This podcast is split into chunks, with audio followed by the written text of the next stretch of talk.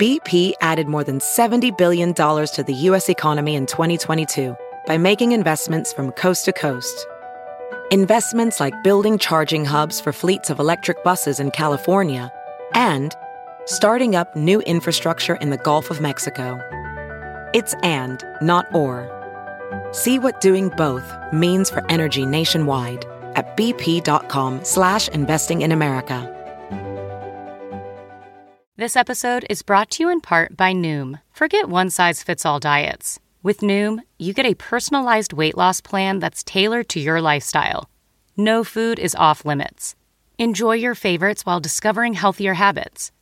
Noom's users love the flexible approach, blending psychology and biology to help you lose weight in a way that's sustainable for you. And great news for foodies.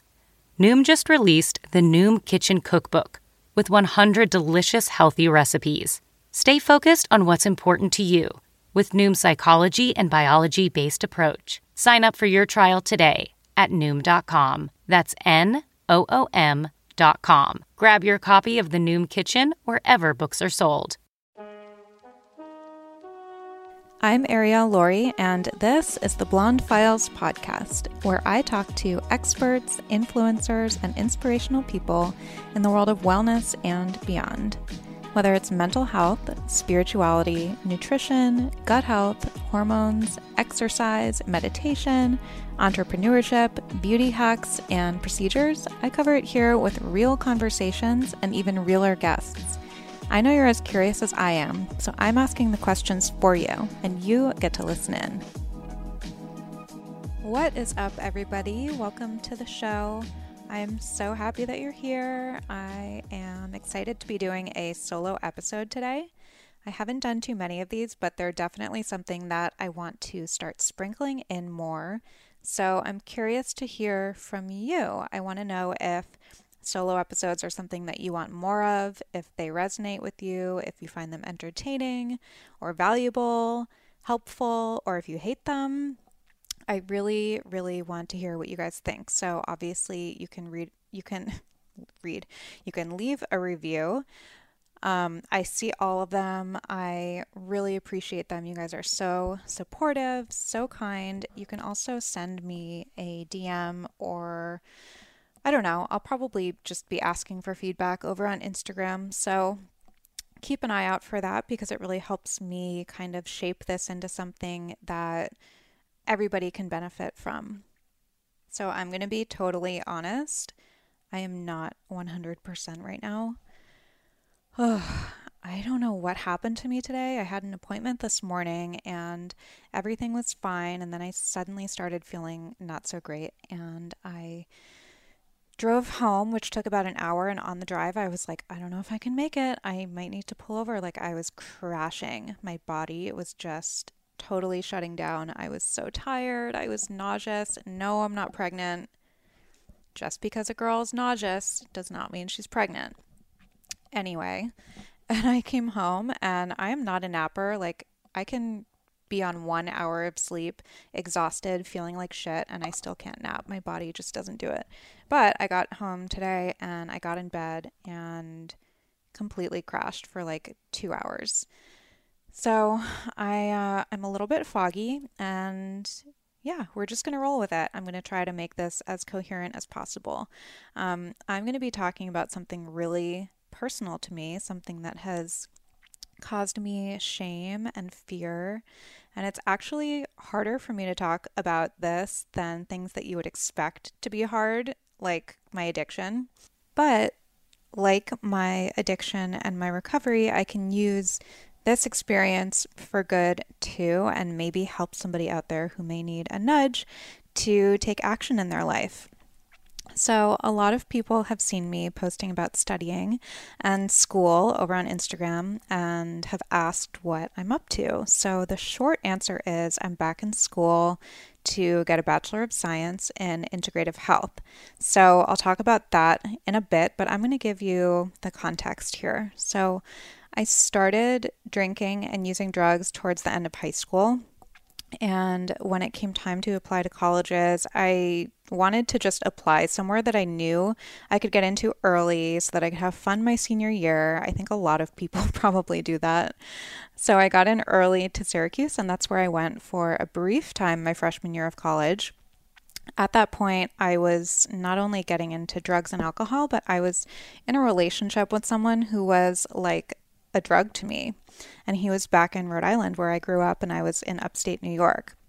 So I was young, I was in pain, I was distracted, and I just could not focus on anything other than that relationship and numbing the pain that I was feeling.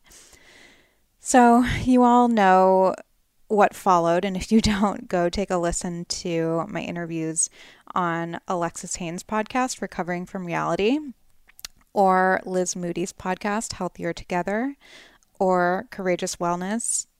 I've talked about it in a lot of interviews, and I should probably do my own podcast episode um, so that I can refer people there. But those are really in depth. So go listen there if you want to hear the whole story. But basically, I was completely aimless for 10 years in the throes of addiction, and I was in and out of school without being able to complete much of anything.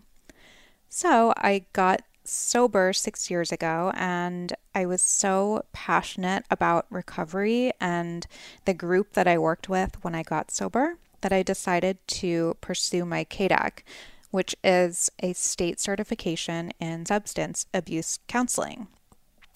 So I did a two year program at UCLA for that, which is not a degree, and an internship. And as you know, I also had this account, which grew and I found myself at a crossroads a year and a half ago where I felt like I either had to pursue my own business or pursue that. I couldn't do both. You can't be in that industry and dealing with that and kind of be like half in. So we all know how that turned out. So that brings me to where I am now. So I'm professionally fulfilled. I love that I get to be creative I get to work with brands that I love. I share a lot of my life. I meet amazing people. I have so many amazing conversations for the podcast, and I have just a lot of flexibility with my career. I'm also personally fulfilled. I'm happily married. I have amazing friends, so many quality relationships in my life. I'm financially secure, and yet this thing that I never finished has just nagged at me for so many years. But so has the shame. And I don't think I was able to even identify that it was shame until very recently.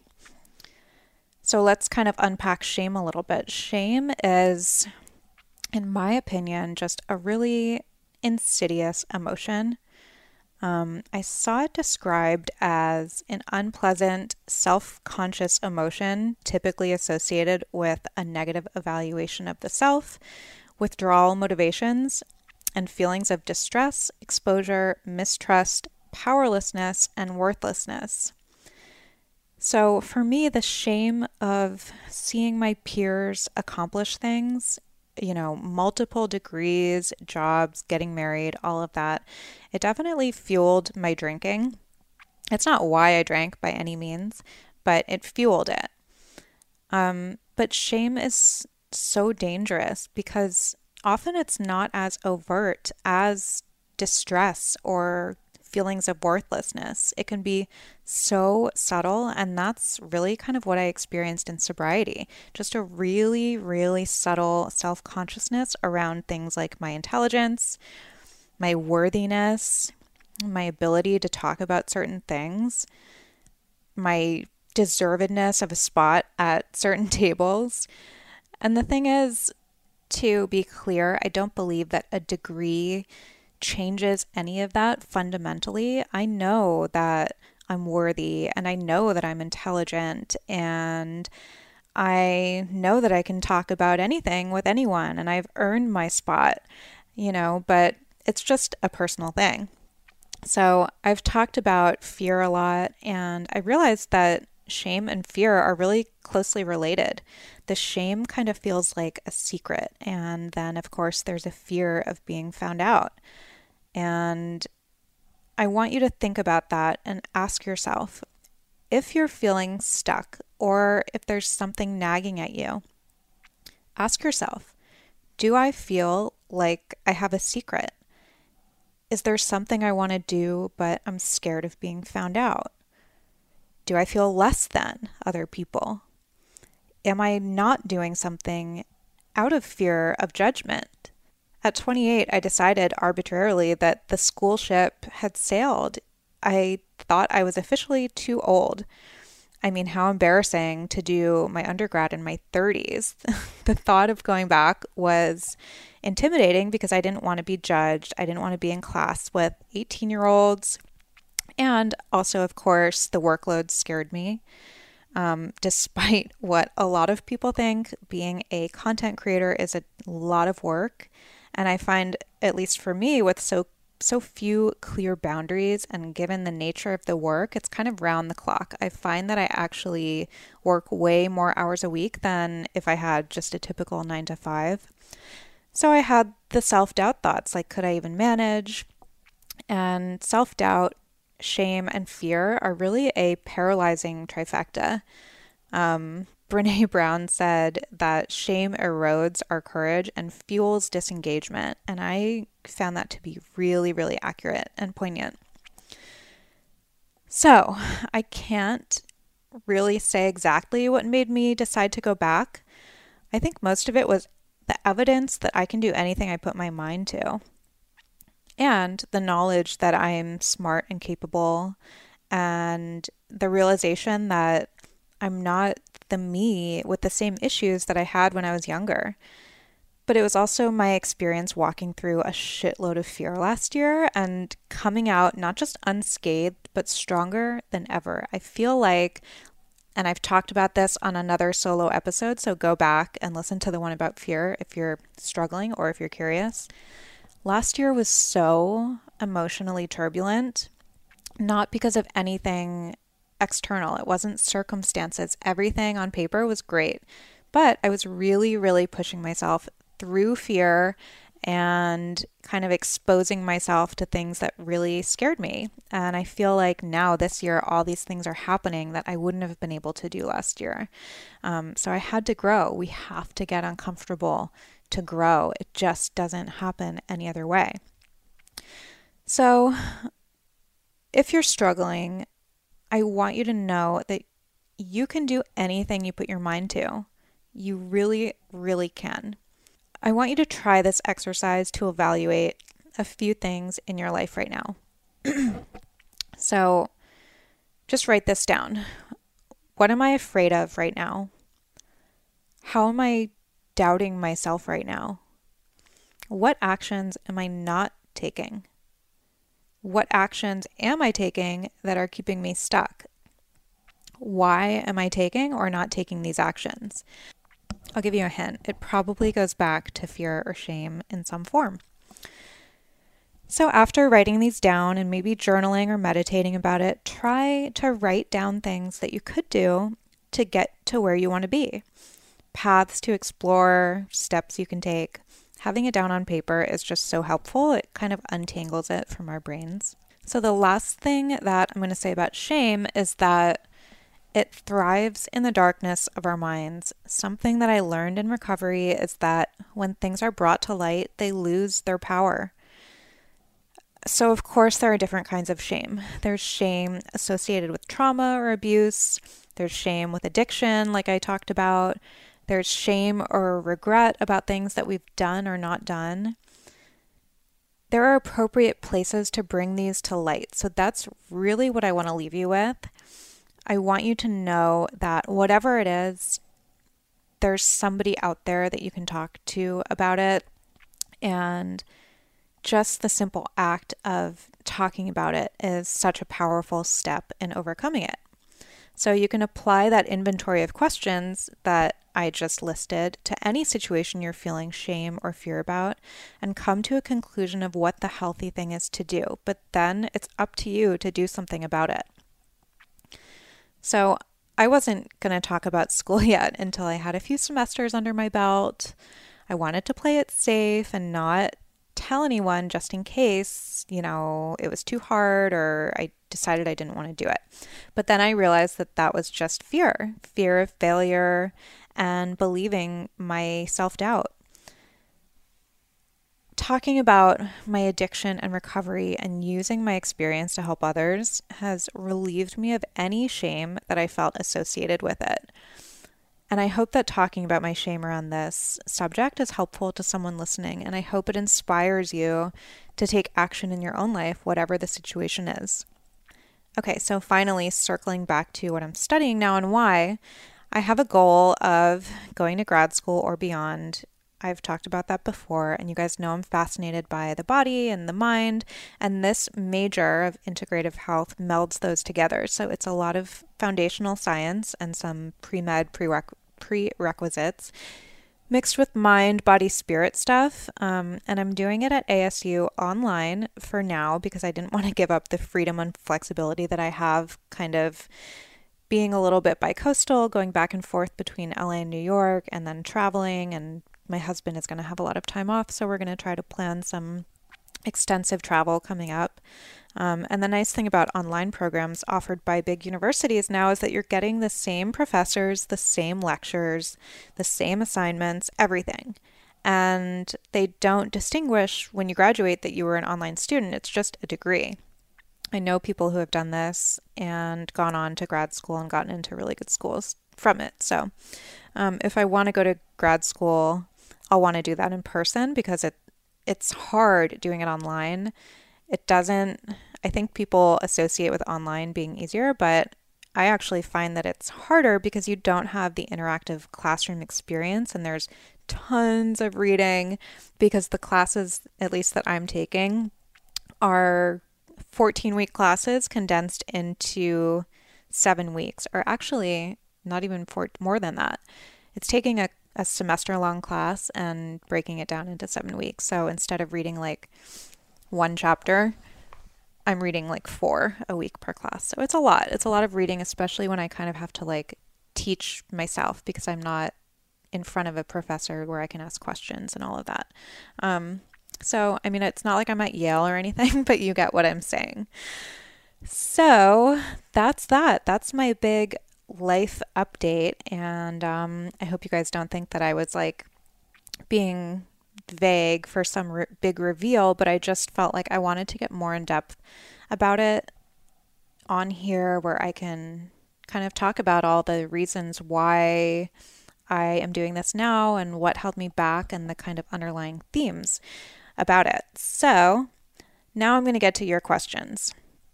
Um, do I experience physical symptoms of anxiety? Yes, but it's gotten so much better. I'm going to be an evangelist right now about transcendental meditation because it is that powerful. It's not like other meditation. And if you're not doing it because you've heard it's expensive, they work on a sliding scale. So you pay according to how much you earn, and there are brackets. They're not going to like ask you for your tax returns. Um, it's an honor system. So when you go to fill out the paperwork, you know, it's like, what's your household income? Is it over a hundred thousand or is it like 30 to 50 or whatever? Um, and then you just pay in a, in a few payments. So you're not even paying up front. And I think something that Liz Moody said is actually very true that, like, when you're paying for it, you're more prone to actually do it because when you're paying money for something, there's incentive, right?